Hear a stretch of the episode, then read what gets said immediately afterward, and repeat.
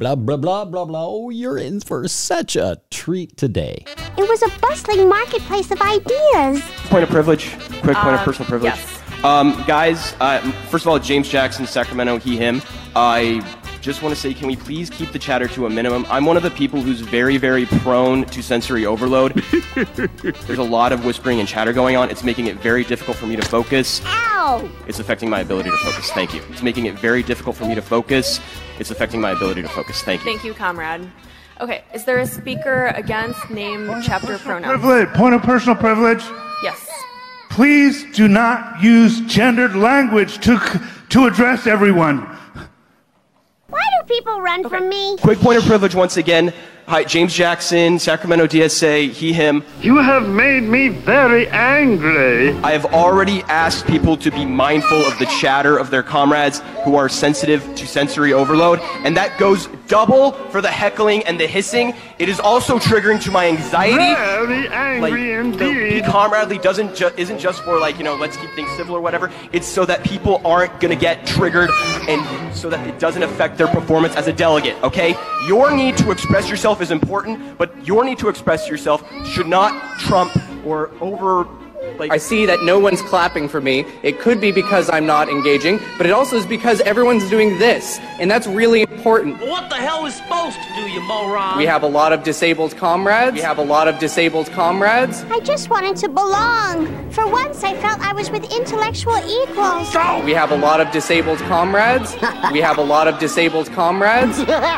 Questions are decadent. And a lot of those are invisible disabilities. You don't know who it is that is having a more difficult time navigating this space, and this space was not created with all of their needs in mind. So it's up to us to modify that space to make sure that everybody's able to move in the ways that they need to move. And additionally, with the noise issue, like, avoid hissing, avoid waving banners, right? Because there's all sorts of things. If you don't know what to do, show up these, right? I'm sure there's lots of ways that we can communicate to each other without needing to rely on something that's going to hurt somebody else. Come on, squeal, squeal. We have quiet rooms that are available. There's a range of options of these, right? Please don't go into that space with anything that's like an aggressive scent, for instance, right? We don't want to put people in stressful situations that they don't consent to, right? Yes! Yes! Oh. Little pigs, let me come in. There are right-wing infiltrators who are trying to get in here. Here's Johnny! But it's going to be really traumatic for people if we're not making an affirmative effort to de-escalate each other and de-escalate ourselves, right? Take a deep breath. You are so brilliant. Does it feel better? Before you say anything. Don't really talk to anybody who doesn't have a credential, especially if claimed to be from the press. You have no idea who that person is. Please do not talk to anybody who identifies themselves as a member of the press without having credentials. Don't talk to cops. Don't talk to MAGA assholes. We're almost there. Just but thank you. We are going to be visited tomorrow by some MAGA protesters. Is there anybody here who's done abortion clinic escort work? By all means, don't talk to cops if there are cops there for any reason at all, right? And if you do see someone talking to cops, let the marshals know. We are safe and we are strong because there's power in collective work. Thank you, comrade. EscapingTheCave.com, also on the ChristopherMedia.net network, and at ETCPod on Twitter. Says it won't last. Your mom is an alcoholic. Oh, yeah. Escaping the cave. And I'm getting really sick of guys named Todd. That's Todzilla, bitch. TanzillaX Pod. Howdy, Tanzilla Files. Welcome to another episode of Escaping the Cave, the TanzillaX Pod of the ChristopherMedia.net network. You can also get my website at escapingthecave.com and Twitter. Yeah, no, you don't need to bother with Twitter. It's still there, technically. Just don't. Hi. I'm your congenial host, Todd. This episode's been delayed a little bit, a few days. Trying to put things together, get things straight, and decompress a little bit after last week. Yeah. Yeah, I finally watched that video. I had no fewer than, I think, 4 or 5 people. Maybe 4. 4 people sent me that damn thing.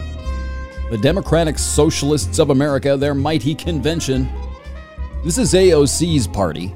This is what she identifies herself with. I was watching the video. And, funny as it is. I'm triggered. Don't trigger me. I am censoring over. Don't use gender language. Did you hear his voice shaking? I mean, is this the mental instability that we're supposed to be keeping an eye out for these days? Whoever that guy was sounded like he was about ready to snap. I don't want to see him in Walmart next time I go shopping for coffee. That's all I'm saying. Holy God. Anyway, I'm watching this.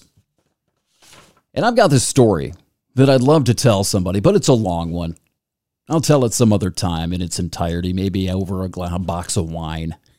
But I was involved with Occupy Wall Street. I got in on the ground floor of that back in 2011 when I was living in Santa Fe, New Mexico. I fully supported what the original movement itself was about, getting money out of politics. Once upon a time, in a land not so far away, I considered that to be the primary issue plaguing the American political system. Money in politics, that you can't do anything until you get special corporate interest money out of the political system. This is something that the Tea Party agreed on. Most of the people on the left used to agree on. Occupy Wall Street started out articulating that very, very, very well. It lasted about 6 weeks until MoveOn.org. They moved on, all right on in, and co-opted the Occupy movement, turned it into a left-wing organization, carrying the water of the Democratic Party and liberal politics in general beyond the original intent of the movement. Anyway, I was involved in that on the ground floor within probably a month, 6 weeks of the original Occupy in New York City. I joined the organization in Santa Fe, New Mexico, where we were living at the time. Oh, my God. I have never been more disillusioned of anything in my life. One of the primary reasons was I would sit there. I would go down to the park, this park, downtown. It wasn't even really downtown Santa Fe. It was kind of on the fringe of downtown, in this rail yard district. And I go down and hang out at this park where they had all these tents set up. And they're doing their little protests and trying to make themselves visible and all that. And I learned immediately that the people, these righteous, idealistic protesters down there in Santa Fe, had their tents set up in this rail yard thing, this park, but would leave them empty and go occupy their own beds at night. Not all of them. There were a few who stuck around and actually slept in the tents. Not most of them. Most of them went home every night, left the tents there, so everybody who drove by and saw their righteous display of activism would think that somebody was sleeping in those tents. However, there were occasionally people sleeping in those tents. Sometimes they were activists. You know what they were other times? Some of Santa Fe's more savvy homeless population would come down and overrun that site. Almost every night, they would climb in the tents, smelling like pee. You know how homeless people smell, the Occupy protesters. They didn't really care for their tents smelling like pee when they came in the next morning. The homeless people didn't give a shit. They went down to take advantage of these naive, useful idiots who were feeding them, who were, giving them all the rhetoric about, oh, how we want to help you and blah, blah, blah. Okay, well, give me a sandwich and I'm going to go sleep in that tent. And then in the morning, fuck you. This was the response they got to it. And they couldn't do anything about it. What are they going to do? What's Occupy going to do? They're occupying public space. If they get, overrun by hordes of homeless people, what are you going to do about it? Are you going to call the cops? No, you're not. Definitely not, because you're not really supposed to be there anyway. And the homeless people knew it and would go down and just totally fleece these fuckers. They didn't care about Occupy's politics. They didn't care about any of the rhetoric. We want to help. Fuck you. You don't want to help us. You're just a fucking political organization. Painter, give me some money. Give me a sandwich, and I'm going to sleep in that tent, and fuck you if you try to stop me. Homeless people aren't always stupid. They have a way of seeing through. But they deal with bullshit every day. They deal with people trying to manipulate them every single day. Do you think they couldn't see through that? Well, they did. And Occupy had no way of dealing with it. None. They had no plan. They had no course of action whatsoever. They just had to tolerate it every day. And despite the rhetoric, they weren't happy about it. They were not happy about it at all. Anyway, that was a complete tangent. That's not what I was going to talk about. What I was going to talk about in relation to this video, I've been dying to tell that story. I ain't lying. I've told it a number of times, but I've been dying to tell it here. Anyway, what I was going to talk about here was you hear towards the end when the guy's saying, well, I know one's clapping. That could be because I'm not engaging, but it could be because everybody's doing this. Do you know what he's talking about? It's these stupid little hand gestures where you're supposed to, like, I don't know, make like puppet talking signs with your hands instead of clap. They have this entirely made up system of crowd communication with a speaker. So you don't make noise. Just like he said in this video. And they were doing this as part of Occupy. It was part of the learning curve to get involved with this activist organization. I didn't realize they were democratic socialist shit. I didn't understand any of that at the time. I was just sitting here trying, what the fuck are you doing? What the fuck does this stupid shit have to do with money and politics? What the fuck, man? I couldn't believe it. I could not believe the stupidity of what I was seeing.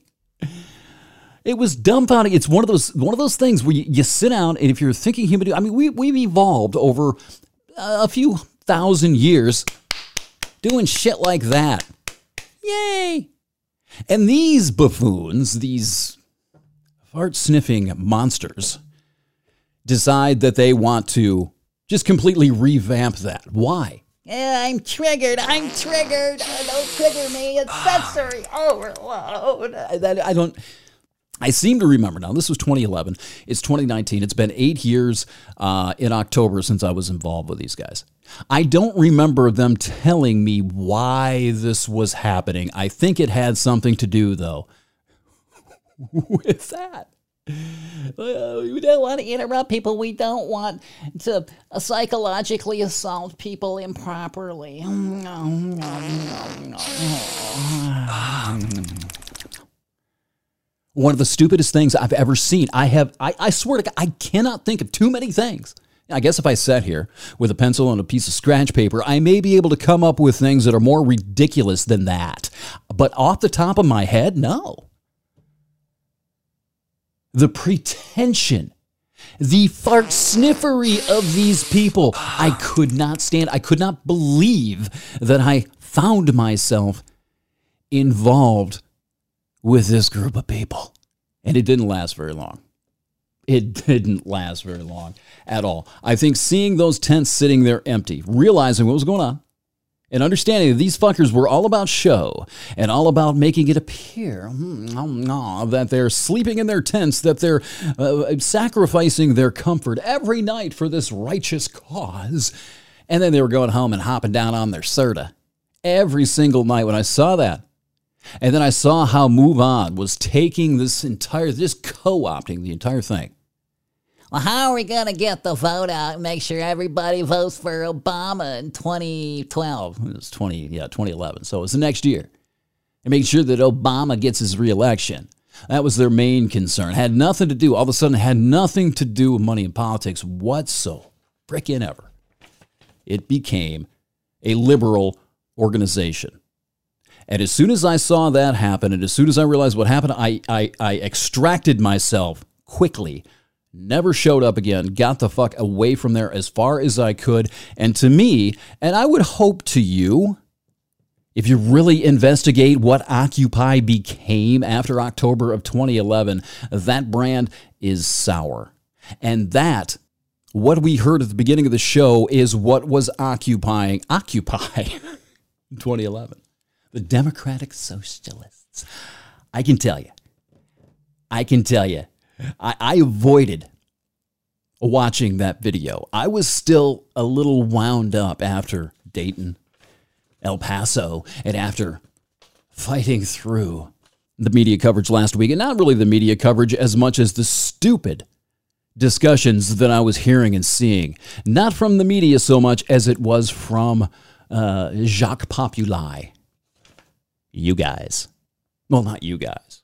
No, not the Tanzillaphile listener, not the loyal listener. Of course not you specifically. But the public in general, Twitter, Facebook, all that shit.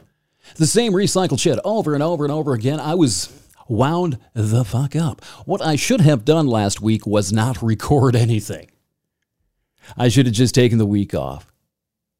But I finally calmed down a little bit over the weekend, this past weekend, and finally went and watched that piece of pretentious shit. These are the people? These are the people that want to run things? Are you fucking kidding me?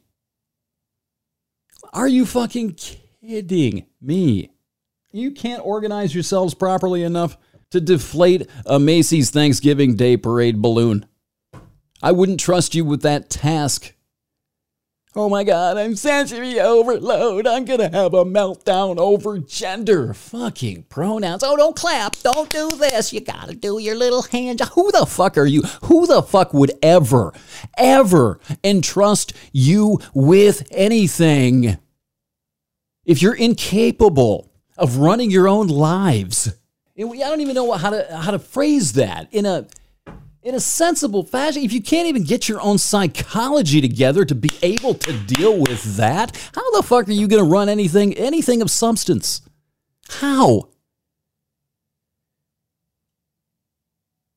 And this doesn't even get into the abstract concept of social justice. Oh, justice that's determined and enforced by me.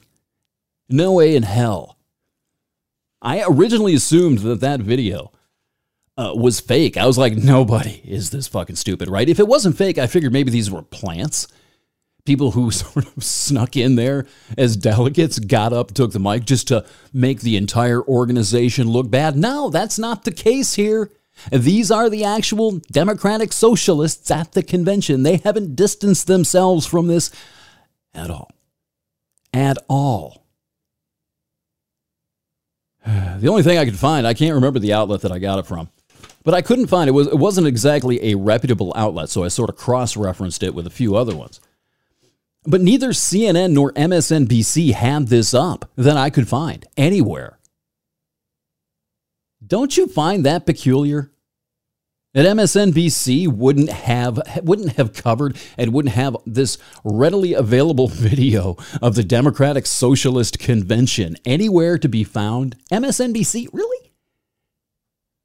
Even NBC understands how ridiculous these cunts are. A curious omission on their part, I think.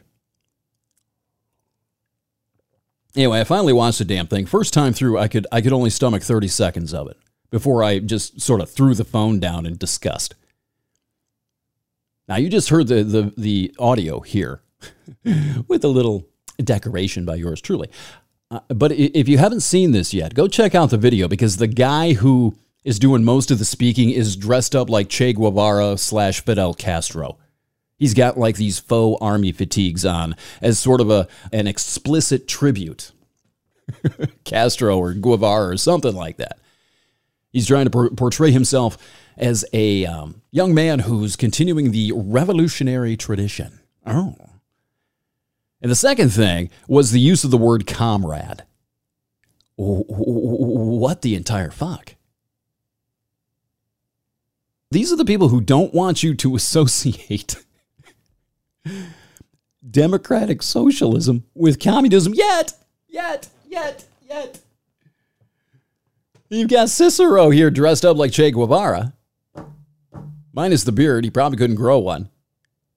And they're using comrade over and over and over again. He even used, did you catch it toward the end, toward maybe three-quarters of the way through, he said comradely. He was telling people what it meant to be comradely. Comradely. Like neighborly, but comradely. What the fuck? Who are you people? What the fuck are you? How do you take yourself seriously? How? How do you expect anyone else to take you fucking seriously? How? How? TanzillaX@gmail.com. I really, really want to fucking hear this. How the hell is anybody is supposed to take you seriously after that? After seeing that, it's going to come out eventually. I know the hand bullshit isn't staged because I've personally seen it. This isn't manufactured. This isn't a piece of disinformation. This is what they are. How is anybody supposed to take you seriously? I will vote for the pussy grabber 1,000 times before I vote for anything, before I even remotely, by the act of giving it my vote, support anything anywhere near that. And later on, apparently they did get some sort of business done at their convention, and they decided that they would align themselves with Antifa, supporting Antifa's general goal. And it wasn't a blowaway vote. I don't remember the vote total. There was a whole shitload of people there voting, and it was rather close because they were afraid. A lot of people were afraid that they would too closely align themselves, and therefore associate themselves with Antifa. Yet the resolution passed anyway. They're cool with that as a group. I don't care how close the vote was, it passed. Therefore, they have aligned themselves now. These little, oh my fucking God. These sensory overloaded children who are having conniption fits over gendered language have aligned themselves with Antifa. Fuck you.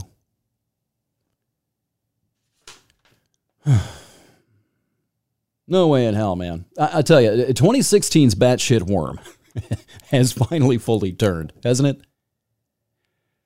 If this gives you, or your own sense of quote-unquote superiority, a massive chubby, and this is what you truly support, I don't know what to say. You're in the wrong place. I want to be scared here. I want to be disturbed that this is getting a voice. You know, I think about people like AOC and the rest of the squad, the Sacred Cow Squad. I think about them, right? But the thing is that I don't think people are, honestly, I have to be careful here because I said this about Trump in 2016. I don't think people are this stupid. I really don't. I mean, I like to think, at least people that are listening to this show and people that I associate with, yeah, most of my quote-unquote friends are not drooling retards. Therefore, I choose to believe, that even if you're somehow still stubbornly mired in this festering pit of radicalizing progressivism, you're going to be coming around soon enough. This has got to trigger some sort of shame reflex in your mind, right? Ooh, wait, that's no, I know a lot of people are going to see that. I know a lot of people are going to listen to this anti-male rhetoric. This white man, white devil rhetoric as well. And a lot of people are going to be coming around to this. They may not fully support Trump. They may abstain. They may just stay home. I've got more on this coming later on in the show, the main topic. And believe it or not, this isn't it. But the main chunk of the show is going to address some of that. A lot of people are going to abstain. And a lot of people, me possibly included, are just going to go cast a vote for Trump to vote against that. You nominate something like Gillibrand or something completely off the deep end, I cannot imagine I'm the only one who's thinking, yeah, no, fuck this. Pussy grabber 2020. Pussy grabber or romper room? Come on. The Democratic Socialist nursery? Jesus Christ, you got to be kidding me. Howie Mandel, is he going to voice your spots for you? Remember the baby voice he used to do? That'd be great. You should vote for Kirsten Gillibrand in 2020. Howie Mandel, are you available? Are you available for work? Yeah, I'm pretty sure of it. I know there are others out there who are sort of teetering on making this courageous decision to wait till midnight and sneak out of Jonestown under the cover of darkness and go find someplace else? My friends, do it.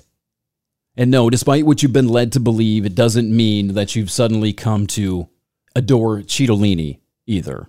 That's simply some hallucinogenic congregational fuckery that you've accidentally swallowed, along with some of the shitty craft beer and organic kale samples along the way. That's not the case. Because you're against him doesn't mean you have to be for that. This all ties in different ways to what I'm going to get into here as we move back to the propaganda theme today. But I want to reiterate, the Titanic is taking you nowhere good.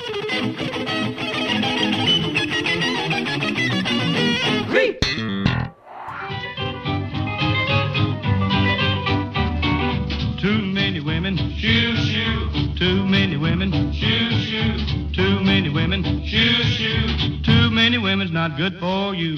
Too many women will drive a man insane. Too many women will drive a man insane. I'm telling you, boys, it don't pay to play the game. You can have a score and get a dozen more. You'll never be the same as you were before, 'cause too many women will drive a man insane. I'm telling you, boys, it don't pay to play the game.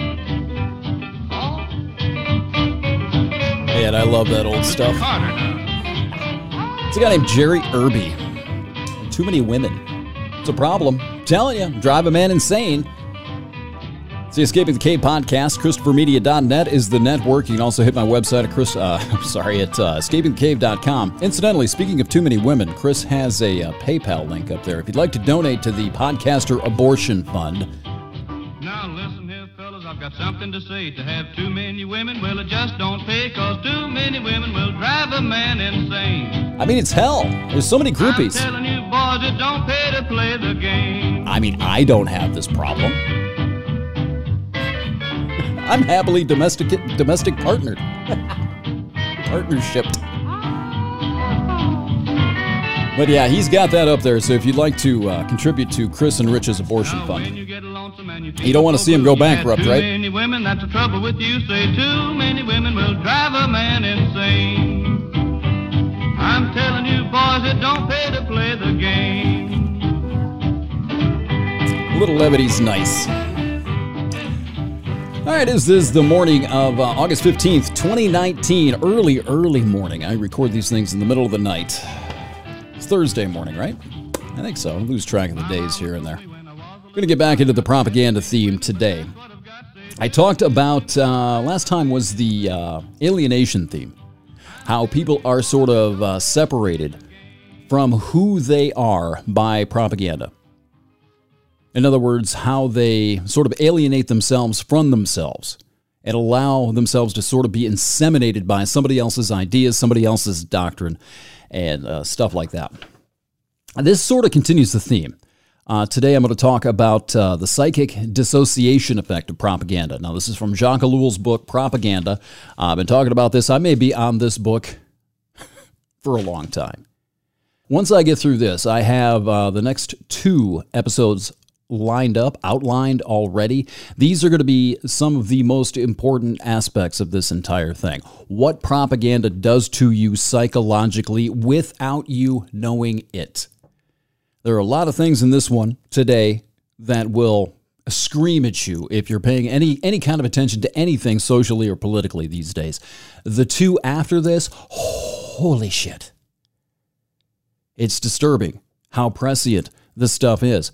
55 years old, written in 1965. The rest of the episodes this week, starting with this one, moving through the next two, are incredibly important. Taking myself out of it, taking my ability to convey this information out of it, just the sheer information, the basic information in and of itself. If you have any concern about this, if you think about it at all, and if you're still listening, I'm assuming you are, you're going to want to listen to this. If you can't pick the book up, if you don't have the time to read the book, I understand that. A lot of people are busy. They don't have time to sit down and read stuff like this and contemplate and ponder stuff like this. I understand that. If you can't do that, which is the best way to get this information, far better than listening to me babble, I would highly recommend, if you are concerned about this stuff, to listen to the next few podcasts. I'm not getting paid here. I'm not selling advertising. I get the downloads. I don't get anything from it. I'm paying to do this. Okay? I'm not trying to build a brand here. I'm not trying to build a business. It's important. I promise you. Anyway, the psychic dissociation effect of propaganda. This is the next section in this book, the psychological effects of propaganda. That's the section that I'm drawing from. And he starts out by saying that propaganda puts the individual through endless periods of excitation and depression, alternating cycles, periods of excitation and depression. And it's caused by exposing him to alternate propaganda themes. Does this sound familiar? For example, alternating those of terror, fear, oh my God, this could happen, and self-assertion, how to activize. The result is a continuous emotional roller coaster, and it can become very dangerous for some individuals who are exposed to it. And he'll get into why. And one thing you've got to remember is the overexcitement that propaganda triggers. It does. It triggers an overexcitement in people. It sends them overboard. It doesn't matter what side of this you're looking at. In our binary culture, our binary propaganda culture, our binary alternating themes of propaganda culture, we're evenly split down the middle. I can think of no better example, no better extreme example of what he's talking about with alternating themes than this. Each side uses the other as the contrasting theme to their own. It's obvious. It's self-evident, man. You got to remember that. The overexcitement that propaganda triggers. The propagandee is constantly urged into action. And he's often prevented from accomplishing what he wants to, what he's urged to do. He can't do it. He can't pull it off. His certainties are absolute as well. The propagandee's certainties, they're absolute. Rock solid, chiseled in granite, chiseled in cognitive stone, these certainties of his. He is constantly overexcited by these certainties and his ever-renewed aggression toward the symbols and members of his own culture leads him quickly into disintegration as a result of the extreme discrepancies between this overexcitement and his social/cultural group. Like the constant psychological shock of contradictory propaganda, this can be one of the causes of what he's calling psychic dissociation. Dissociation, if you're wondering what that means, that'll become obvious here in a minute, I promise. Now, and ignoring the obvious dissociations and disconnects in the propagandee between public opinion and his silent, private, often suppressed personal opinion, propaganda produces a deep separation between the two. Propaganda produces a deep separation between public opinion and the silent, private, often suppressed personal opinion. What you really think deep down inside. There's a disconnect, a dissociation between what you actually think and public opinion, the opinion of your group, your echo chamber, your mob, your doctrine, your ideological religion. Now, perhaps I seem a little animated when I talk about this. That's because I have experienced this personally. I was somehow able to keep tethered to my disgust for, I don't know, this prevailing public opinion, right? While I was immersed first in the anti-Bush cult back in the first decade of the century, and then after getting caught up in the ideological riptide, dragging me further and further to the left once I joined the anti-Palin, anti-teabagger movement. And still, to my credit, I was able to hold on to that once again after spending 3 months inside the resistance after Trump's inauguration and before they finally went too far off the rails for me to ignore it any further. What I'm talking about here are these ideas of white privilege. This is my personal thing. This is the one thing that not one thing, but these are the examples of things that I never lost contact with, that I disagreed vehemently with their ideas on this. I didn't say anything most of the time. You don't, and I'll get to that in a little while. Most of the time, you can't say anything. Hey, Jeff? You can't say anything because you're going to get shouted down. You're going to be ostracized. You're going to be called a Trump bot. You're going to be called a fascist these days if you argue with any of these things. That's how it works. So you suppress it. For me personally, to my credit, I'm not gloating here, well, much, but I was able to hold on to this. My disgust for this whole idea of white privilege, this whole idea that men are beasts, right? Remember, I talked last week about watching that friend of mine, quote-unquote friend, this former friend of mine, apologize for his gender to some random lesbian at a bar at a hostel in Mexico. And what happened as a result of that? I never lost that. Somehow, I still was able to keep a cognitive connection to it. And thank God. Thank God I didn't suppress that too much.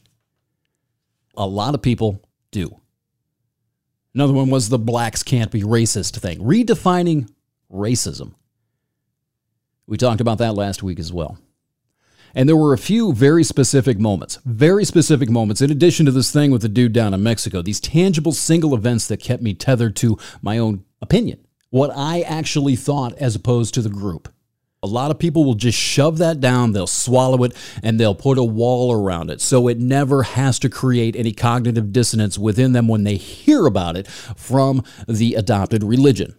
That is dissociation. That is the disconnect between the public opinion and your personal private opinion, what you really, really think about something. He gets into things. These are incredibly important, especially one of these. He talks about aligned consciousness. And he says this is a term that's frequently used in the Stalin regime, or was frequently used in the Stalin regime, referring to the, quote, conscious citizen of the socialist epoch. He lives in official truth. He lives in official truth, performs a consistent action, and is completely socialized in the context of socialism. He lives an official truth. He lives a disseminated official party line truth. He lives the truth of the doctrine or the system or the party. It's also a creation of propaganda, obviously. Now, beneath that exists what he calls the premeditated consciousness. Incredibly important here. Why? Because this is where Height's elephant resides and stampedes, in the premeditated consciousness. This is the level at which, according to Ellul, the individual tethers his identity and personalizes the data of propaganda and persuades himself that the regime/party is good, has God on its side. It's also the level at which he works out his justifications. I need an elephant sound effect on my board. I'll have that for you next show. It's where he works out his justifications and decisions for behavior, which will conform to the social demands in such a way as to make him least aware of his twisted conscience, how he's contorting how he feels and how he thinks in relation to what he feels, really feels deep down inside. And finally, at the bottom level, this is the one that I really, really identify with. He calls the secret conscience. I have termed this the inner child, the secret life. It's the real secret self, buried deep down in that cave, way down inside of you, or us, I should say. This is who I'm trying to get a message to with all this. This is the person I'm talking to. This secret conscience is who I am speaking to directly with these podcasts. I am trying to reach you. Can you hear me? Hello, McFly, can you hear me? You are the one I'm trying to reach. I'm trying to throw you a life preserver, a life raft. Maybe you're stuck up on, I don't know, down in a crevice. I'm throwing you a lifeline, a rope. I would like to extract you from that crevasse. The secret conscience. It consists of the refusals, the protestations, the judgments against the regime or party. These are the conflicts you have with your own doctrine or with the imposed doctrine. In my experience, this was the conflict I had with having somebody apologize for their own gender, even though I was a liberal. It violated my, quote-unquote, secret conscience because I never talked about it. It's incredibly important to maintain that, to get in touch with it, and not suppress it until dead.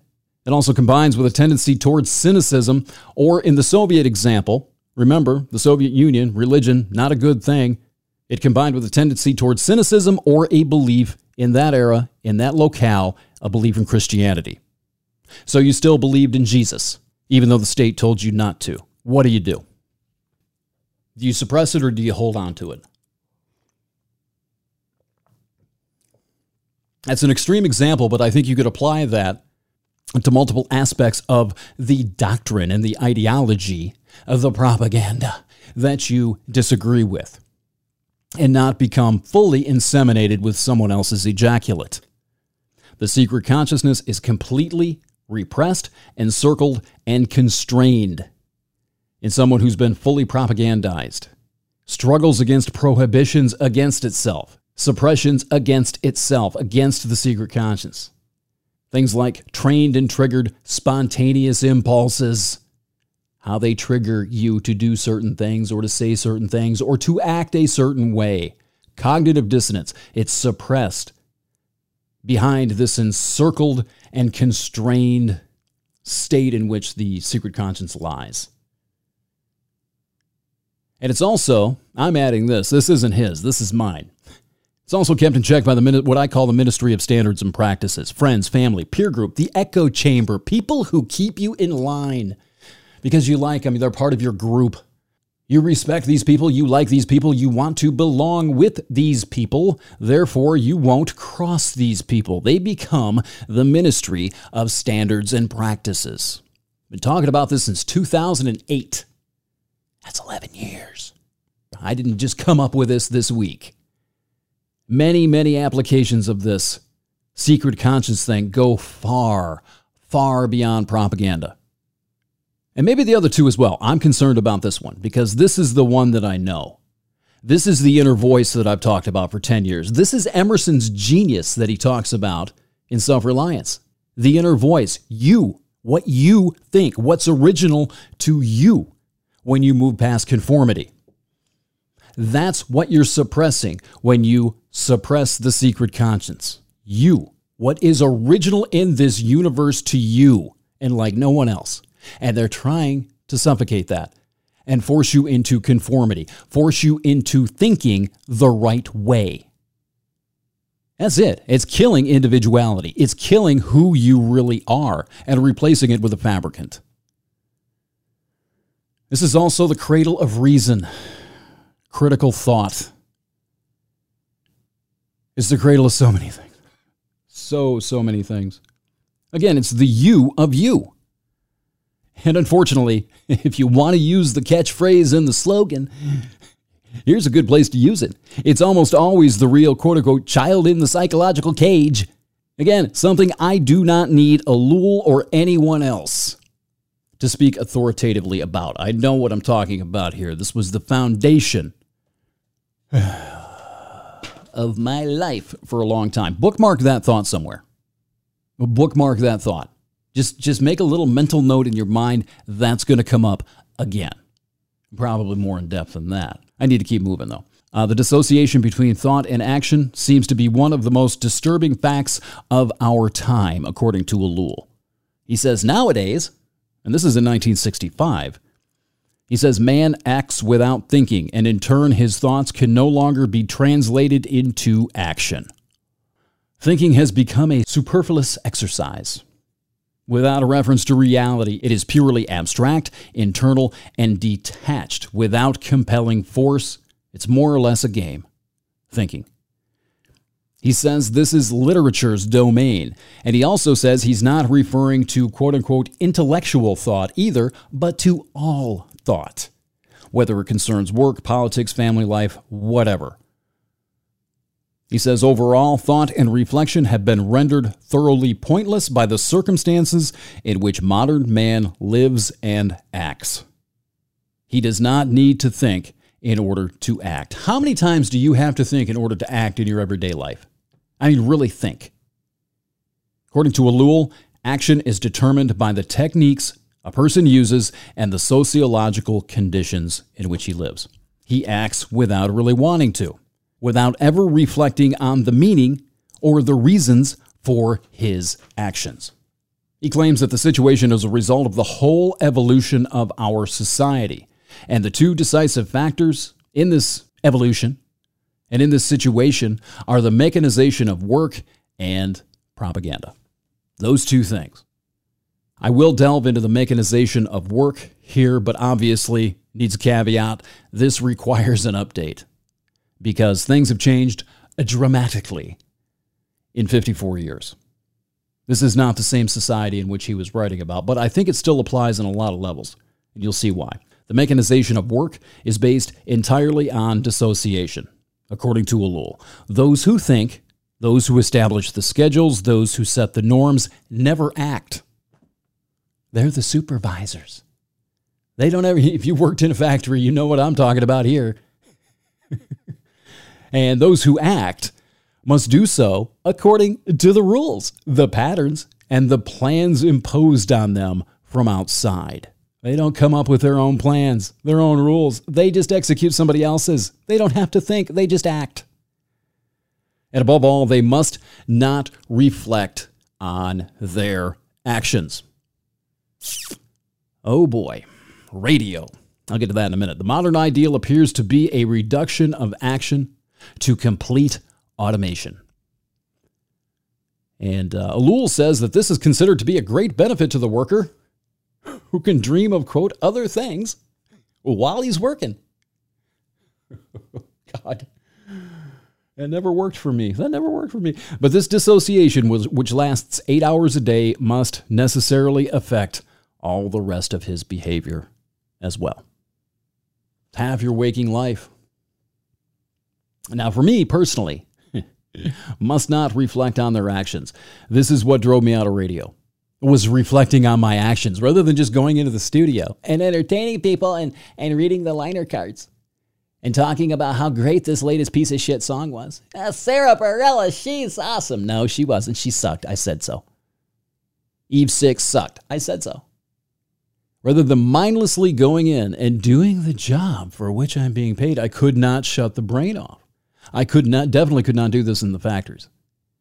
I worked in factories for almost a decade before I got into radio. I know what I'm talking about here. I wanted to die every single day. I was drunk almost all the time that I wasn't working. Definitely on the weekends. If I would have stayed in these factory jobs and not put my mind to work on something, I would be dead now because I could not separate that. And I'm not saying this, I've mentioned this before, I know, and I'm not saying this to put myself on a pedestal.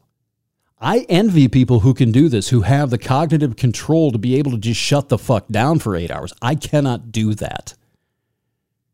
I cannot do that. The same thing happened in Santa Fe. Last radio gig was awesome. I was making good money, had an easy job, a cake job in a wonderful location. I could not shut my brain off.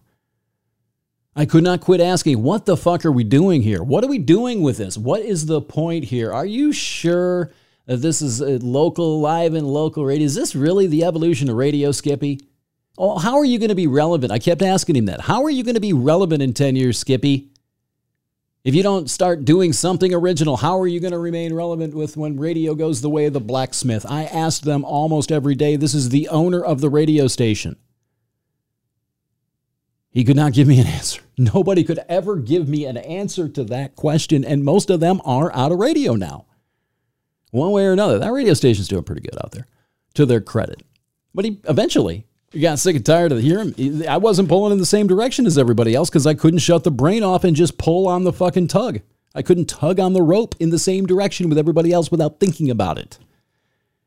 I became a nuisance, and they found a way to get rid of me. Do you blame them? Actually, did me a favor. I never really, well, I did blame them for a while. I don't blame them for that. Did me a favor. Really, they did. It forced me to start thinking about other things.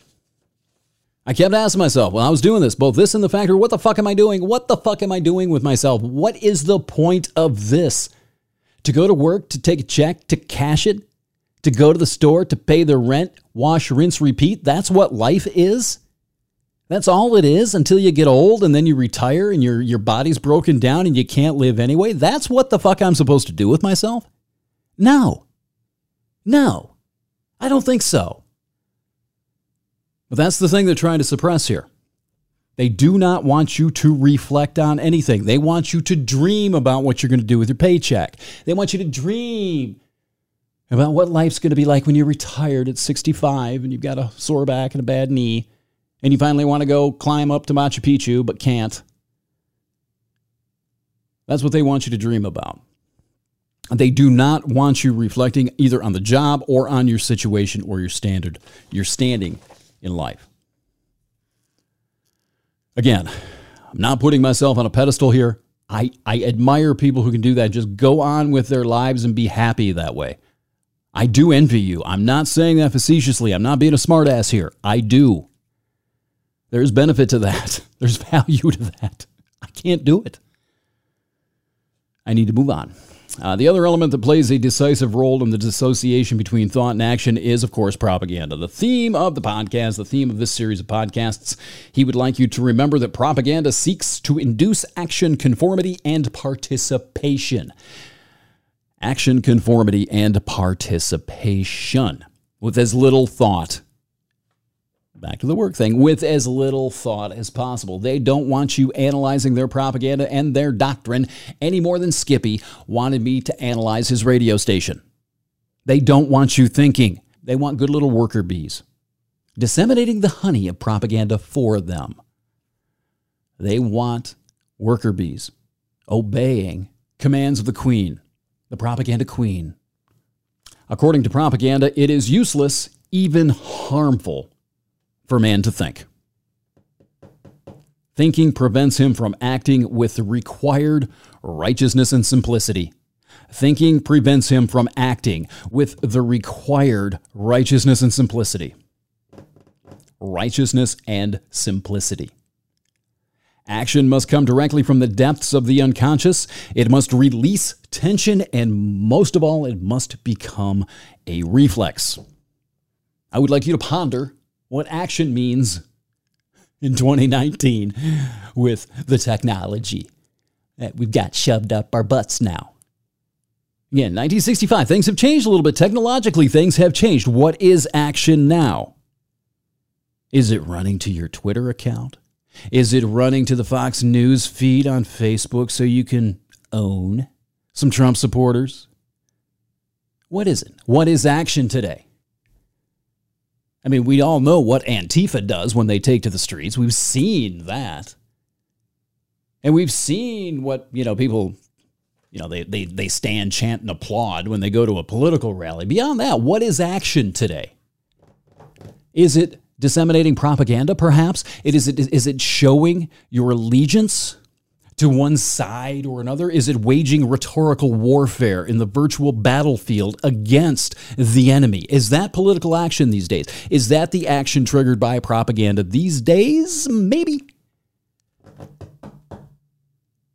Reflexive. How often do you find yourself outraged? I don't care what side of the political spectrum you're on. I don't care if you're on the left. I don't care if you're on the right. How many times do you find yourself reflexively picking up the keyboard or the phone to angrily punch something in there, to punch your opinion in there, to own somebody, to get your righteousness out there? How often do you do that? How often do you feel it? It doesn't matter if you suppress it. How often do you feel that reflex trying to take you in a direction that probably isn't yours? And how often does it feel good when you do surrender to it? Oh, yeah. I know what I'm talking about here. You don't have to answer any of these questions. I'm not asking you directly. You don't even have to acknowledge I said it. If somebody's sitting next to you, just keep a stone face, like a poker face. Don't bother to react. But you and I know. You and I know. That's the action. It has to come directly from the depths of the unconscious. It must release tension. That's the urge, the tension. You feel tension. You have to say something. I'm tense. I must release this. And it has to be a reflex. You have to reflexively pick up your keyboard or, more likely, in 2019, your phone and release that tension. All this presumes that thought unfolds on an entirely unreal level. But the thought never engages in political decisions. It's always reflexive. And this, according to Ellul, is in fact the case. That thought unfolds entirely on an unreal level, an abstract level, and never engages in political decisions. Therefore, no political thought that is at all coherent or original can possibly be applied. What a man thinks is either totally without use or, more often, most often, especially today, what must remain unsaid. I'll repeat that. What a man thinks is either totally without use or, most often, especially today, something that must remain unsaid. It doesn't fit. It's a turd in the propaganda punch bowl. So it must be kept quiet.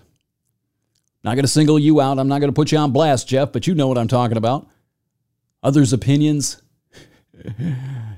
Yours and others' opinions. Other people I've heard, not just you, Jay. Other people have talked about their opinions of neo-feminism. Liberals, loyal liberals, have told and talked to me about their quiet opinions of neo-feminism and critical race theory as well. I know a lot of you don't agree with this shit. A lot of you just won't stand the fuck up because you're afraid to, because you'll be shouted down. You'll be seen as an outsider. You'll be seen as a blasphemer. You're a sinner. Why would you walk into church and start screaming, God damn it, at everything? What's going to happen to you? What's going to happen if you go in and say, Jesus Christ was a piece of shit pedophile who fucks sheep? What's going to happen to you in that church if you go against the doctrine, if you go against the scripture? If you say Jesus didn't exist, what's going to happen? The same thing is going to happen to you if you speak out against the party line, the propaganda line. The recycled, regenerated propaganda line, the wallpaper lining each and every wall of the echo chamber. If you start to peel that away, people are going to get pissed. You know it, I know it, everybody knows it. What I'm trying to get through to your fucking head is don't lose contact with that. Do not lose connection with your own original thoughts and opinions on this, and do not make the mistake of assuming that those thoughts and opinions are your own, at least the ones you're tethered to. If you've just adopted it because it puts you in a position of feeling elevated and superior to those guys. Ah, yeah, I like this neo-feminism because that makes me a Leo. Look at me. No. Then it's probably not yours. Could be. Probably not. Do not lose connection with those sort of cynical, blasphemous thoughts you have that go against the party line doctrine. For the love of Christ, don't. He goes on to say that this is the basic condition of the political organization of the modern world, and propaganda is the instrument to attain this effect. Oh, here we go. An example that shows the radical devaluation of thought. Thought is the transformation of words in propaganda. Word napping. Changing meanings. He says language, which he calls the instrument of the mind, becomes, quote, pure sound, unquote, a symbol directly evoking feelings and reflexes. Oh, that sounds familiar. A symbol directly evoking feelings and reflexes. That sounds suspiciously like visceral responses. Oh, yeah. A symbol directly evoking feelings and reflexes. Children in cages! Children in cages! Children in cages! Children in cages! Concentration camps at the border! Concentration camps at the border! Visceral responses. Evoking feelings and reflexes. Transformations of words. Symbols directly evoking feelings and reflexes. Children in cages. It's evoking a feeling and a reflex of disgust, isn't it? It doesn't matter that they're not really in cages.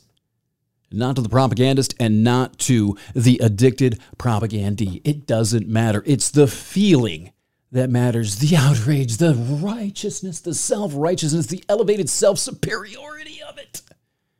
That's what matters. That's why word napping is dangerous. That's why it needs to be called out whenever it happens. I forget who it was. I got his name in my head. Who the hell was? Oh, God damn it. Anyway, he was talking about there's this other guy he wrote in the early 20th century. I cannot remember his name, but it's down the line of what Neil Postman said about he who defines is your master. He also said that you got to be careful of people hijacking words because these words are based on a common understanding of the word. And when somebody tries to take that common understanding and reposition it somewhere else, you have to be careful of that person and who you're dealing with. That's what this is, the transformation of words in propaganda. And fine, okay, do you want a couple of examples from the right? We can do that too. Maybe I should be a little more balanced about this. How about radical agenda? It's all over Fox News. The Democrats' radical agenda. All the Democrats and their radical agenda. Element of truth there.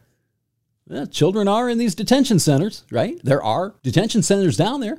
Are they concentration camps? Are these cells really cages? Well, no. But there's a foundation, a kernel of truth that allows you to believe it. It allows you to activate the can I believe this thing that I talked about last week and will talk about again. There's a caravan coming from Central America.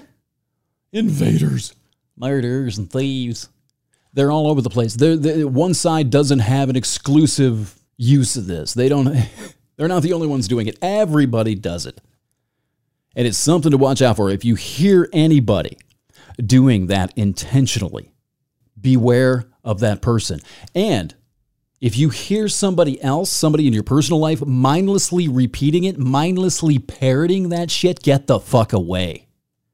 Get the fuck away. You want to get me instantly out of your life? Just utter children in cages to me. Or concentration camps at the border. I know what I'm dealing with then. It's not good. I will go away. It's a good way. I mean, that's great. You never have to deal with me again. Sweet. A lot of people love that idea.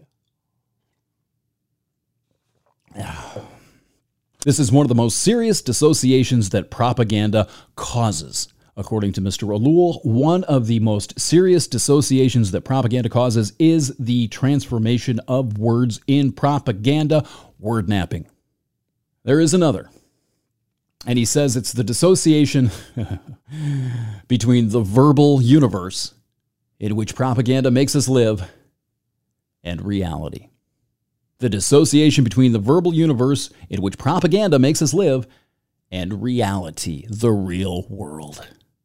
Propaganda sometimes deliberately separates people from reality in favor of the abstract, imaginary, verbal world propaganda itself creates. And then it tends to destroy man's conscience, how he actually feels. Yeah, if you're not living in reality, how do you know how to interpret reality and how to feel about it? Of course your conscience, as he's using the word, of course your conscience is destroyed. Has nothing to feed on. It's not feeding on reality, it's feeding on bullshit.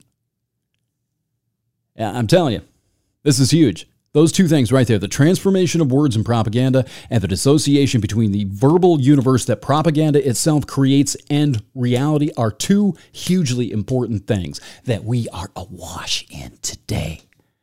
What he's talking about here, the verbal universe, it's our version of the Matrix. We're taking this verbal universe and digitizing it. It is becoming the Matrix. It cuts to the core of what we're dealing with here in 2019. This is the social media disease. I wish Ellul were alive today to tie this into the technological tethering and constant immersion to technology that we're experiencing now. I have to wonder, has modern propaganda mutated into something else with the advent of constantly connected tech? Has it become part of us now? We're constantly bombarded with it. I'm going to get into the need for propaganda in the next episode. Has it become something else? Have we become addicts, junkies? I mean, he's talking about being addicted to this shit in 1965. Network television, over-the-air radio, and newspapers. Fucking posters on the fucking street. What is this? This device, these fucking phones in our pocket every day, being bombarded on television every single day. Billboards.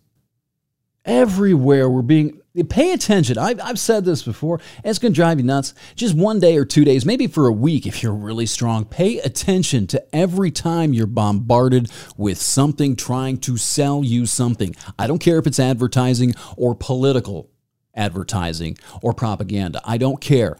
Pay attention to how often you're being bombarded with this shit. Particularly pay attention to how rarely you notice it.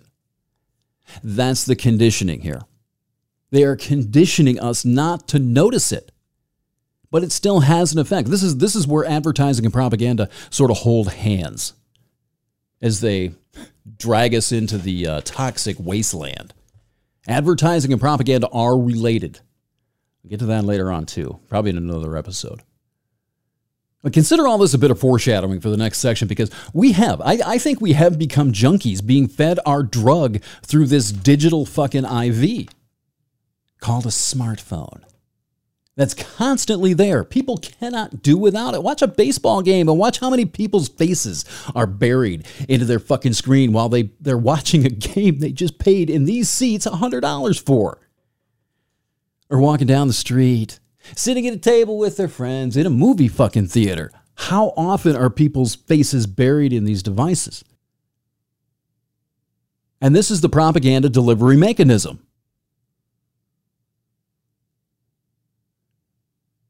I mean, again, I'm going to reiterate this. Ellul was talking about people who were far more organic in 1965 than we are today. And he was talking about them already being clueless about the world in which they live. And they were tethered to it more than we are. The actual world. The real organic, not the digital world. Not your Twitter account, not your buddy, not your Facebook friend over there in China. The real world. The one outside your window. And he was talking about them depending upon their propaganda of choice to define it for them and making their judgments accordingly back in 1965. What he calls here the verbal universe in 2019 parlance is the Matrix. It's the verbal universe digitized. The Matrix. It's what I've called electronic eyes. I've called it that for 15 years. Interpreting the world through your screens, through an electronic device, rather than seeing it for your fucking self. Making judgments about people down south, them fucking rednecks down there in North Carolina, without ever going to North Carolina, without ever walking around in Greensboro. Or those fucking smelly liberals out in San Francisco, without ever going to San Francisco and walking around the hate. Golden Gate Park. Fucking Texans without ever paying a visit to San Antonio or Houston. Don't go to Amarillo. Amarillo's a shithole. It smells. Amarillo stinks. I'm sorry. If you've ever driven across the Panhandle, don't go to Amarillo. It smells, I guess, like a beef butchery. What's the word I'm looking for? I don't know. Stockyards or something like that. It's just terrible. Oh my God. It's the worst smelling city, including Chicago, in the entire country. Avoid Amarillo, but the rest of Texas. I'd highly recommend going down there and checking it out before you make your judgments. But you don't have to, because you got your electronic eyeballs to let you know exactly what's out there, don't you? Oh, no. Nothing skewed about the agenda or anything, huh? You're not getting a skewed perspective of the world through these electronic eyes. You're getting the same perspective you would get if you walk through a fun house. A fun house full of those funky-ass mirrors distorted.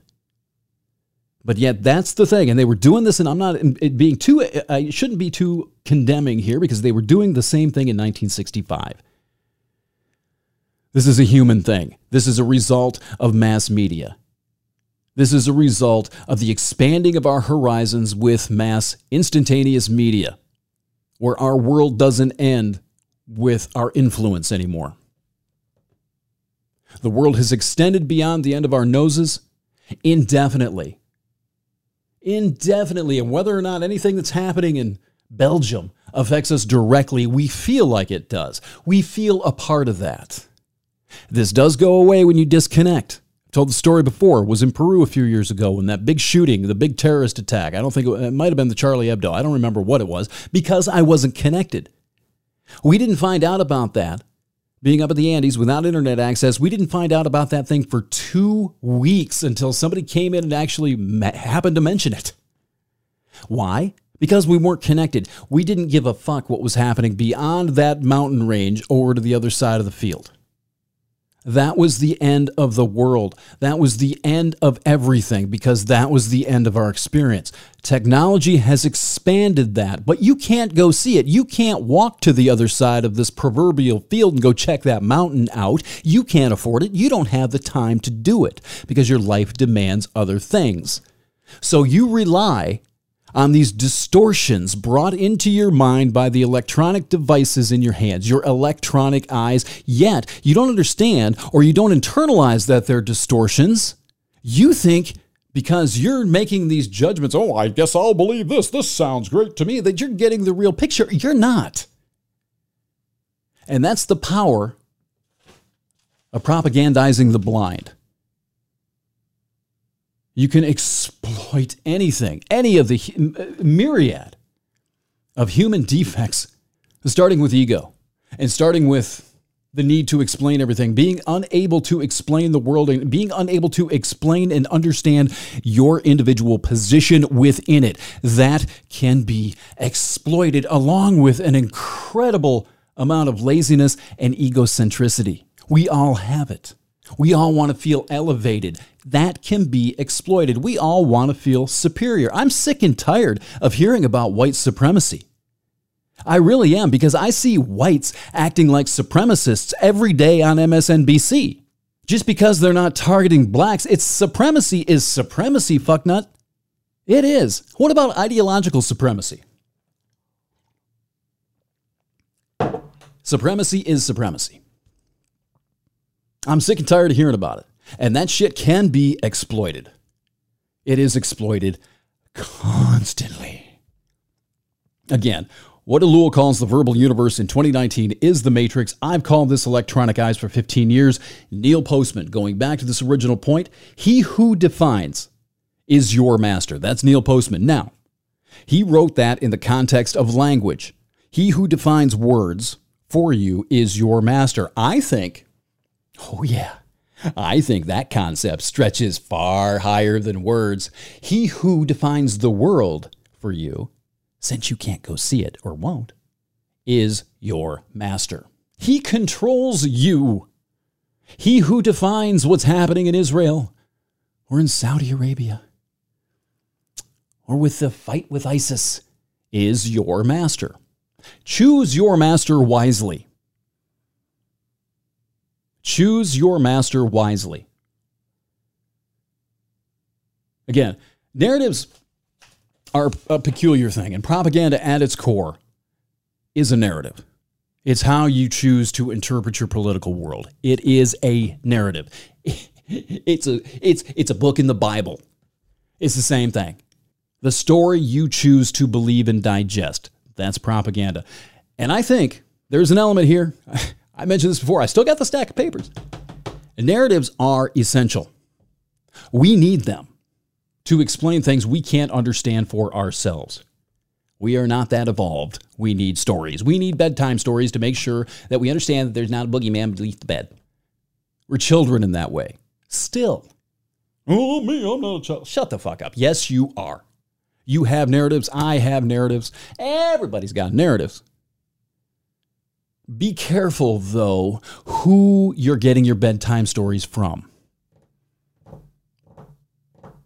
Check the agenda, especially if that agenda is one you agree with, because you're probably being exploited one way or another.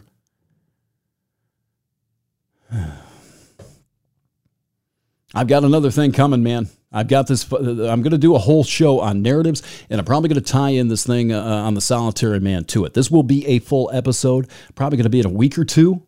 It's all written up. I could do it right now if I wanted to. If I wanted this podcast to go 3 or 4 hours, I could do it right now. I don't. But pay attention, listen for that. We're going to get into Lippmann, Bernays, all sorts of people when we start talking about narratives. What's his name? Noah Harari? Yuval Harari, the guy who wrote Sapiens. He's got an excellent chunk of that book about narratives. Narratives are a big deal. They're stories. Just like the Bible, they're parables. They explain things for us. Propaganda falls into that. Be careful who is defining both words and the world for you. I must continue. Didn't intend for that to go that long. Now, in connection with the problem of dissociation...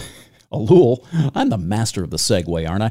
In connection with the problem of dissociation, Ellul next considers what's become the digital plague of the 21st century. Here in America, it's the case of an individual subjected to intense opposing propagandas equally close to him. Equally intense opposing propagandas who are equally close to you. The left and the right.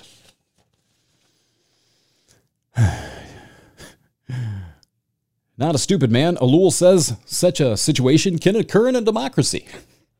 Go figure.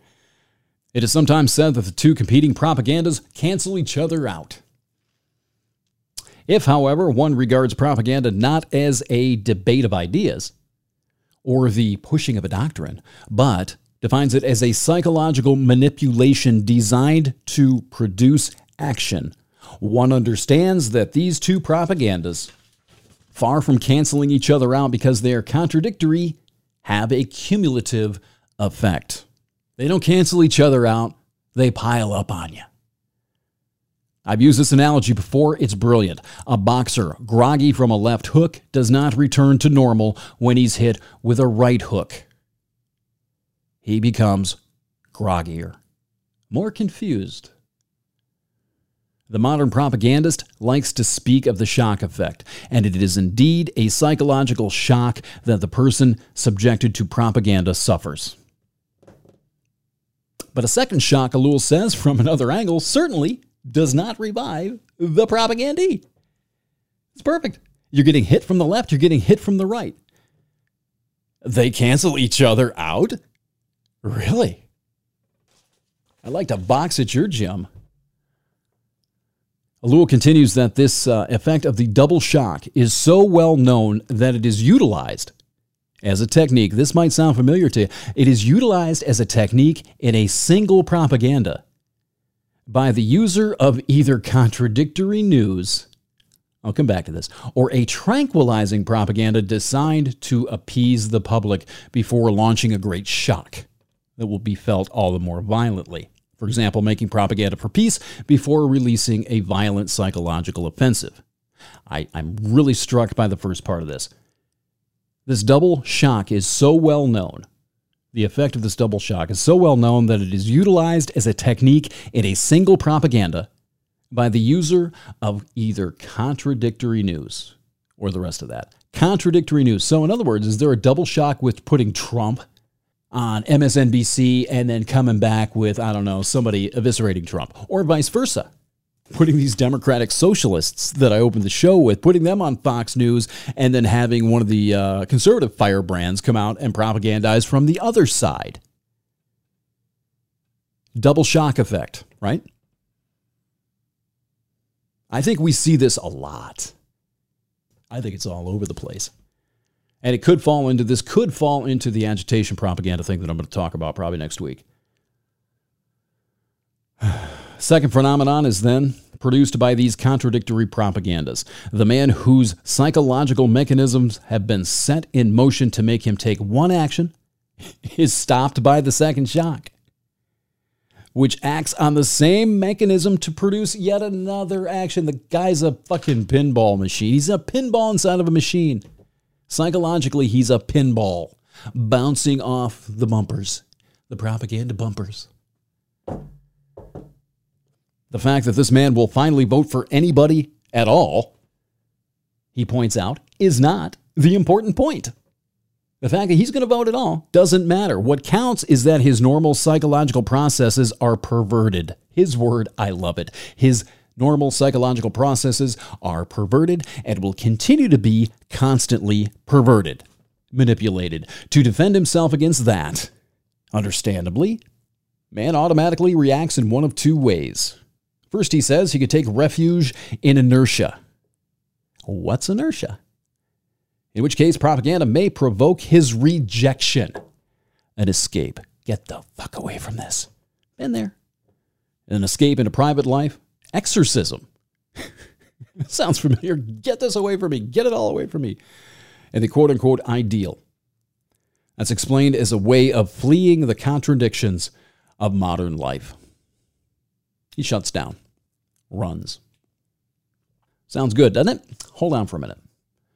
Ellul continues by saying the conflicting propaganda of opposing parties is essentially what leads to political abstention, not participating.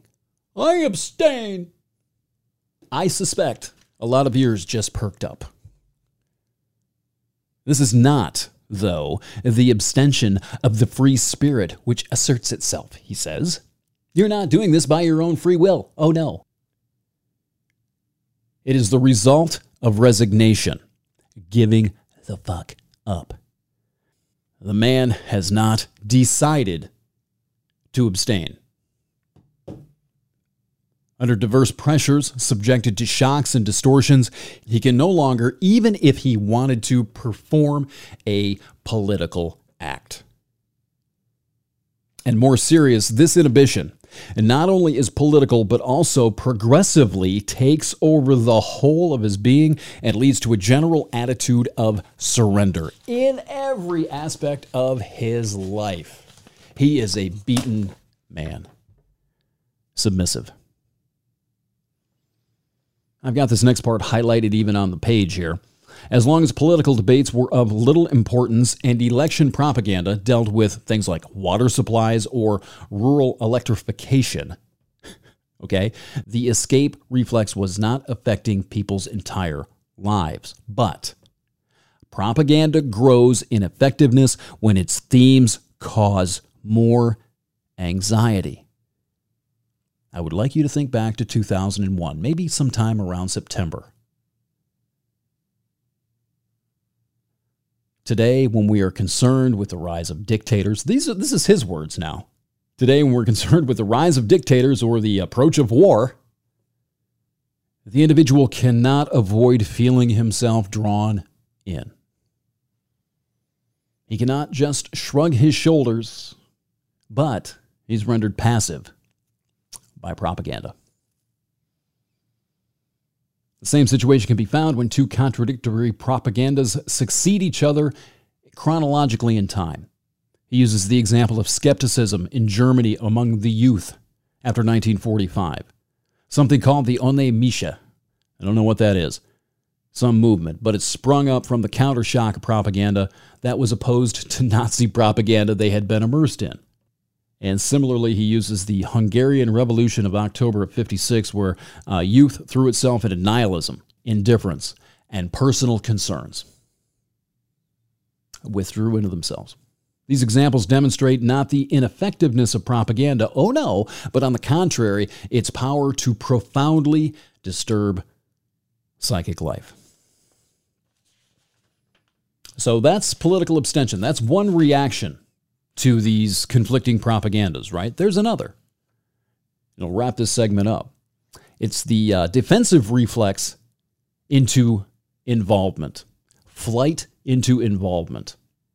You become activized. Political involvement widespread today, and this is 1965, remember, because man can no longer bear to remain aloof in that arena of aggressive competition between propagandas.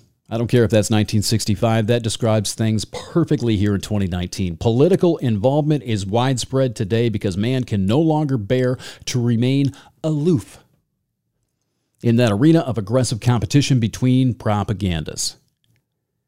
No longer capable of resisting opposing pulls, which reach the deepest levels of his personality, the individual becomes, quote, involved. He joins a party, to which he then ties himself as totally and deeply as his internalized propaganda, his now internalized propaganda, had intended to happen. And from then on, his problems are solved. Oh yeah, he escapes the opposing clash of propaganda, and now all that his side says is true and right. Yep. All that comes from elsewhere is false and wrong. Blasphemers, you're evil. You're full of shit. My propaganda says no. Whoa. And here you go, Matt. Thus, one propaganda arms him against the other propagandas. Convenient, isn't it? This dualism is not entirely contradictory, Ellul says. It can be complementary. He says, to illustrate, there's a 1959 study observing that youth were distrustful of all political action. I think this was in France. In 1959, the youth were distrustful of all political action, but were at the same time inclined toward extreme solutions. Sound familiar?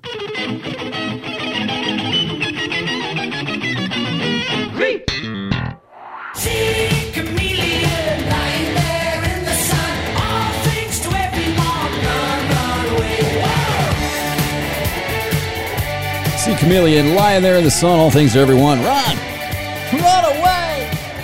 It's one of my favorite songs from the 80s, Matt. I had Britney Fox queued up. You're lucky you got this today, my friend.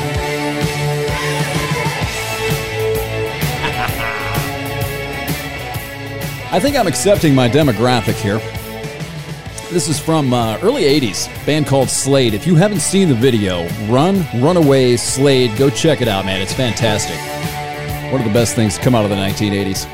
It's the Escaping the Cave podcast, ChristopherMedia.net, EscapingTheCave.com. That's where you can get me. Should we do one more hook here? Oh, hell yeah.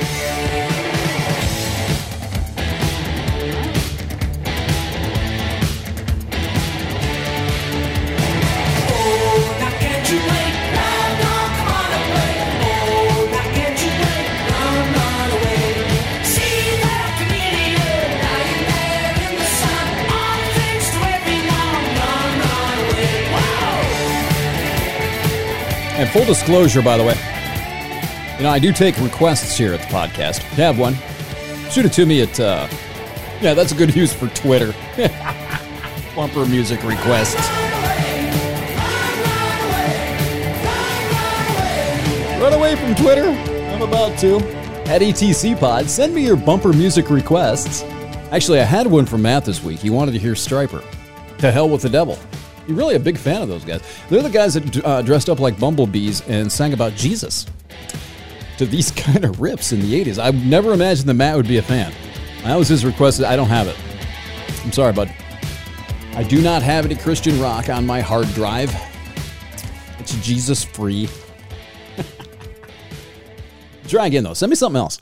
Yeah, I said a minute ago, I'm getting used to my demo. I think I have a target demo. If you don't understand Slade and you don't understand the hairband stuff, you may be too young for this podcast. I keep directing people to Guys We Fucked. It's a great show. That might be your speed. But I think I'm going to do little clips like this. Maybe songs you haven't heard in a few years. Maybe some tunes you forgot. It's fun. I really enjoy looking for these things. I do my main segment. I just finished the main one up, and I spent about 15 minutes just going through my music and detoxing. Just sort of...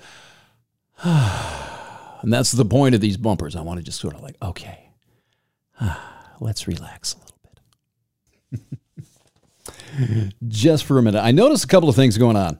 I'm not real happy with the way... Now, Chris and Rich were great. They always are. They did a really good job last week. This has nothing to do with either one of those two. I'm not really happy with the way the podcasts went with those guys last week, as far as I am concerned, though. And it leads me to believe... I may have a problem here that I have to correct. One of the things that I've noticed with this book, and one of the things that I've taken out of it, is the idea that if you reject one propaganda, that you will possibly adopt the opposite. if you are in a situation where you have these opposing competing propagandas, that if you reject one, you may just run to the other one and grab onto that harder than you were attached to the one before. I'm afraid that I am sort of edging. I'm caught in this ideological riptide, this ideological drift that I experienced myself about 10 years ago with the Tea Party and Palin. I was more of a libertarian dude back about that time. I was all about guns. I liked guns. I thought the guns were a nice remedy against a tyrannical government. I didn't trust the government in anything. Still don't, for the most part. But I was right in the middle. Hated hippies. The one thing I can honestly say that I've been consistent on ideologically from the beginning, I hate hippies. I despise those people, those hippies. I've experienced hippiedom. I've experienced all sorts of hippies traveling around and backpacking around Latin America. I've experienced them. I like rednecks a whole hell of a lot more, and that's always been the case. Is this true? I don't like hippies. You annoy me. You're pretentious fucks. I don't like you. That's what you remind me of. That's been consistent all the way through. But since I left the resistance a couple of years ago, I have found myself, particularly lately, I found myself drifting and being a little more susceptible to this agitation propaganda that I've talked about. And I've come to conclude, I haven't prepared this. I should have. I was going to use it for another piece. I'm going to talk about it right now. The intellectual dark web is most definitely an ostentatious propaganda organization. Now, they will tell you that they're unaffiliated and we don't have a definition. 80 to 90% of their stuff attacks the far left. I'm not saying they're making things up. A lot of the stuff that they talk about is real. The problem is the context in which they present it, its unbalanced nature, only attacking the most egregious things going on the left, while ignoring the metastasizing tumor sitting in the White House, ignoring Donald Trump, ignoring the problems with Trumpism. And I've noticed what this did to me over the last year. I started paying attention to these guys in March of last year. I was really excited about finding these guys. I thought it was something that was just critical thought, right? And in some cases it is. But as a collective unit, that is most definitely an agitation propaganda organization. They are presenting the very worst of the fringe left, the college academia problem. And it is a problem. I'm not saying it's not a problem. Remember, Goebbels, all the way back to Goebbels, says, you know, the best propaganda uses truth. It uses elements of truth. It takes truth, inflates it, spins it, and uses it for a specific purpose. Now, I don't know that they're really intending for this to happen. I don't really care. You know, Matt asked me last week if I thought that Sean Hannity and Rachel Maddow knew they were propagandists. My reply to him was that Hannity reminds me of Glenn Beck. I think he does know exactly what he's doing. Maddow may not. And quite honestly, part of my response was practically, I don't think it matters. The effect is the same. Whether they know it or not really is inconsequential. And I'm applying the same standard to the IDW. They may think that they're fart-sniffing intellectuals. Only in search of truth. Oh, we're following our science wherever it leads us. That's not the effect they're having. And I'm only going to speak, and I'm only going to say this, in using my own experience. After swimming around over there and finding stuff on academia, obviously, college campuses, stuff like that. Also, the anti-male, neo-feminist hate mob on the left. Oh, they love that, too. I've found that I have been very susceptible lately to things like that piece of disinformation about Antifa that popped into my feed a couple of months back and sent me off. I was primed. It's a perfect example of how I, even being hyper-aware of this, was propagandized. My mind was primed to react in a certain way. It was primed by everybody over at the IDW doing their thing, throwing all their anti-left shit up there, their unbalanced anti-left stuff, their theme, their product. It's exactly what it is, too. It's a product. Throwing it out there, priming my mind, my personal mind. I'm speaking firsthand experience here, priming that so when I saw this other piece of shit, this piece of disinformation that came across, targeting Antifa, trying to invoke this visceral response that I talked about. I was primed, boom, that was the fuse ignited. That came from the IDW. The piece of disinformation stands on its own. There is accountability there. The priming, though, the priming of the mechanism came from the IDW. And I noticed this last week. I'm sitting here listening to this podcast. I listen to all my stuff. Of course, I'm narcissistic. Of course, I'm going to listen to myself. But I'm listening to this last week, and I can see it. I can see where this shit's coming from now. My alarms are going off. I'm going too far here. And I'm feeling myself getting sucked into this vortex because, like this fucking book says, it's really easy to run away from that side and get sucked into this side. Where are you supposed to go? Where is it exactly are you supposed to go? What are you supposed to do with all this data and all this information? That is the key. It's always been the key. It's going to continue to be the key.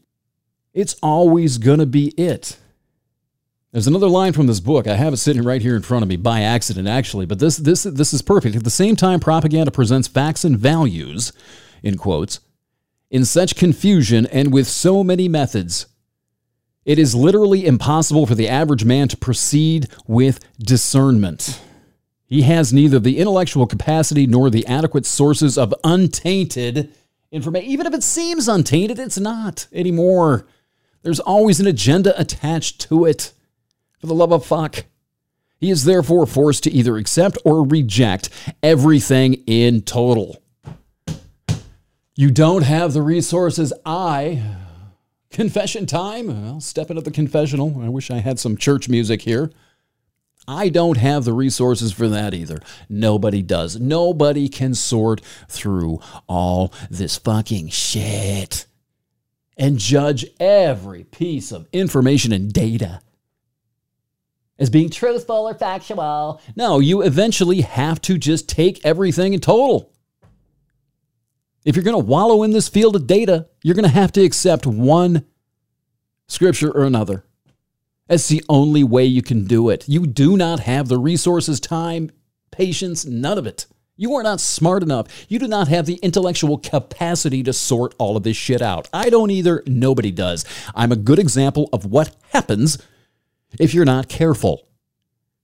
And another theme in this book that he repeats over and over and over again, and I probably should be saying this more often, that nobody is immune to this. It doesn't matter how alert you are. It doesn't matter how informed, how aware of it you are. Nobody is impervious. Nobody's mind can withstand this.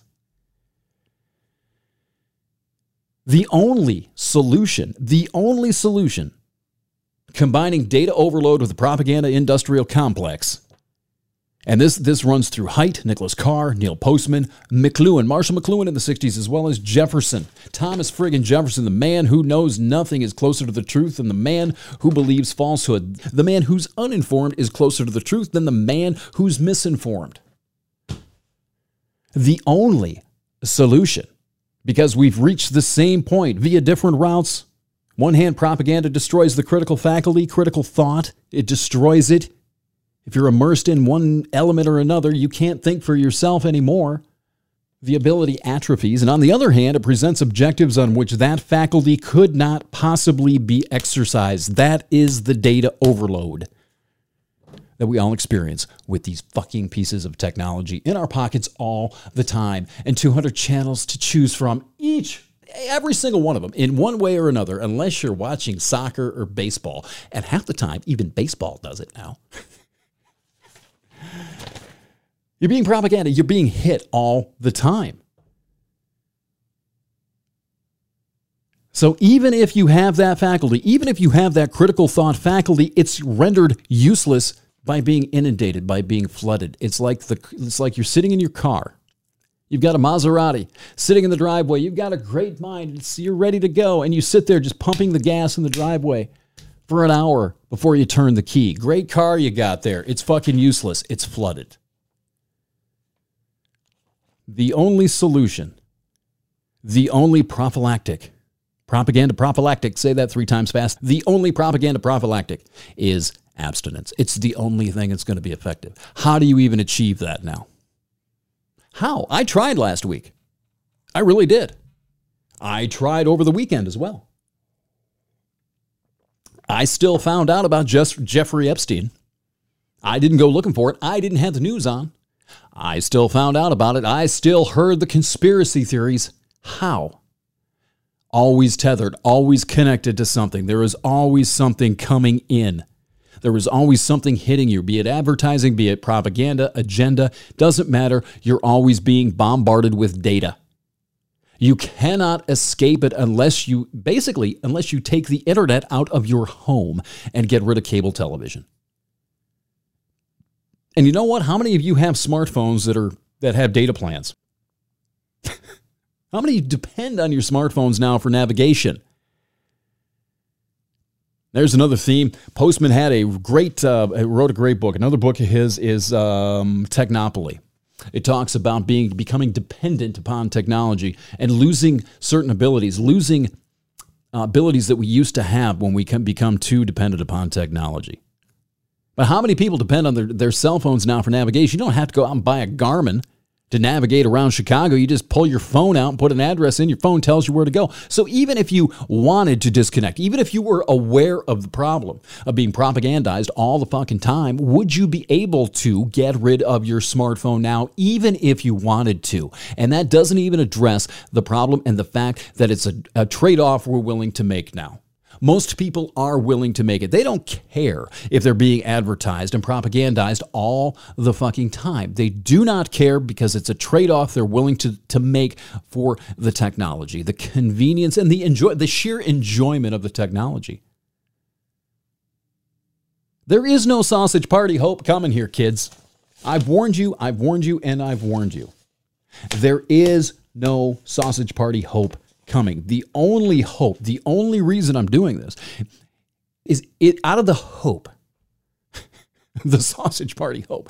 There's a few people out there that really are interested in this, that are really interested in at least semi-protecting themselves, at least becoming aware of the problem so as to not be as much of a part of it as they can. But look, in all honesty, this is a triage situation here. This isn't going away. This isn't something we're going to cure. There's going to be a mass movement starting, an anti-propaganda mass movement. No, people love their narratives. People want their narratives. People want to feel superior to someone else. Propaganda exploits all of that. And it exploits it because you want it. You have a need for this stuff. We all apparently do. I've still got my smartphone. I haven't cut my internet connection. I'm still watching the telly. And I'm still getting sucked into this shit. I'm going to say this one more time about the intellectual dark web. I'm done with them. I'm not going to have any more conversations with anybody affiliated with it. I'm done. That is a propaganda echo chamber. I've experienced what happens to it. I've felt it. I'm saying this from personal experience. I had this happen to me by exposing myself to that group of people, the Quillette crowd. They are a propaganda organization. I don't even want to call them an organization, just a group, a gaggle, ostentatious propaganda gaggle. Sending you a product every day, a propaganda product every day. And oh, by the way, donate to my Patreon. Look at how many followers I have. I'm influencing. You're propagandizing. Yeah, you're influencing, all right. You're also propagandizing however many followers you have in your Twitter feed. I don't presume to think anybody from the intellectual dark web is listening to me. If you are, stop. Stop. You're priming people's minds, preparing them for that fuse to be detonated by whatever fucking disinformation they find elsewhere on the internet. You are part of the fucking problem. Oh, no, I'm not. You wouldn't know it if you were. It's one thing, these intellectuals. Another one of the biggest things that I've taken out of this book is that propaganda, if you're an intellectual, if you're a smart guy, you're no less susceptible to this shit than anybody else. You're just as susceptible as the toothless redneck in the trailer park down there in Georgia. In fact, you may be more susceptible because your intellect or your belief in your intellect allows you to spin more and more creative, elaborate bullshit. Heights elephant shits piles of feces that are maybe a meter taller than anybody else's. That's the only fucking difference. Another thing that I was thinking about this week, if you want to find out, or if you're unsure if an outlet is disseminating egregious amounts of propaganda, ask the people who hate them. Ask the people who hate those outlets. That really is, if you think about it, that's a really good way to tell. I mean, imagine a liberal trying to watch Fox News. They can't. Why is that? Because they can see the propaganda, and the Fox viewer can't. The person who agrees with the content will never be able to see, let alone admit that they're being propagandized. But somebody who's not will always be able to see it. Ask a Fox News viewer to check out MSNBC sometime. Ask somebody in the middle or to the right to watch NPR or listen to NPR. I have some really good friends, some really smart friends who do not understand and are not able and not capable of seeing how NPR is a propaganda outlet. I'm sorry, it's a little less glitzy. There's not as much hype. It is a propaganda outlet. That's why nobody on the right listens to it. That's why nobody who's really unaffiliated or isn't edging to the left, really nobody listens to that. Very few people. I think Rich does. I don't know how he does it. I don't know how he pulls that out. He may be doing it for research, because he likes to sample different things so you can see the... I give him credit on that. I can't... Well, yeah, I can. I do that too. But that may be the best. Listen to the opponents of said outlet. If they think it's propaganda, listen to them. Take a little bit of what they're saying at face value. And maybe you'll be able to see it. I don't know. I don't know.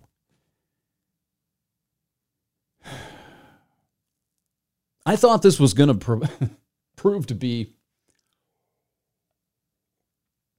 a little more hopeful exercise than it's proving to be, but it's not. This is... It's damning of the human species. Our minds, man.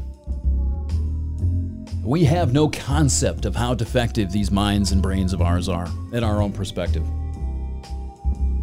And it's really weird because the personal perspective all of a sudden morphs into the chosen perspective morphs into the personal truth and what we see choose to perceive as truth.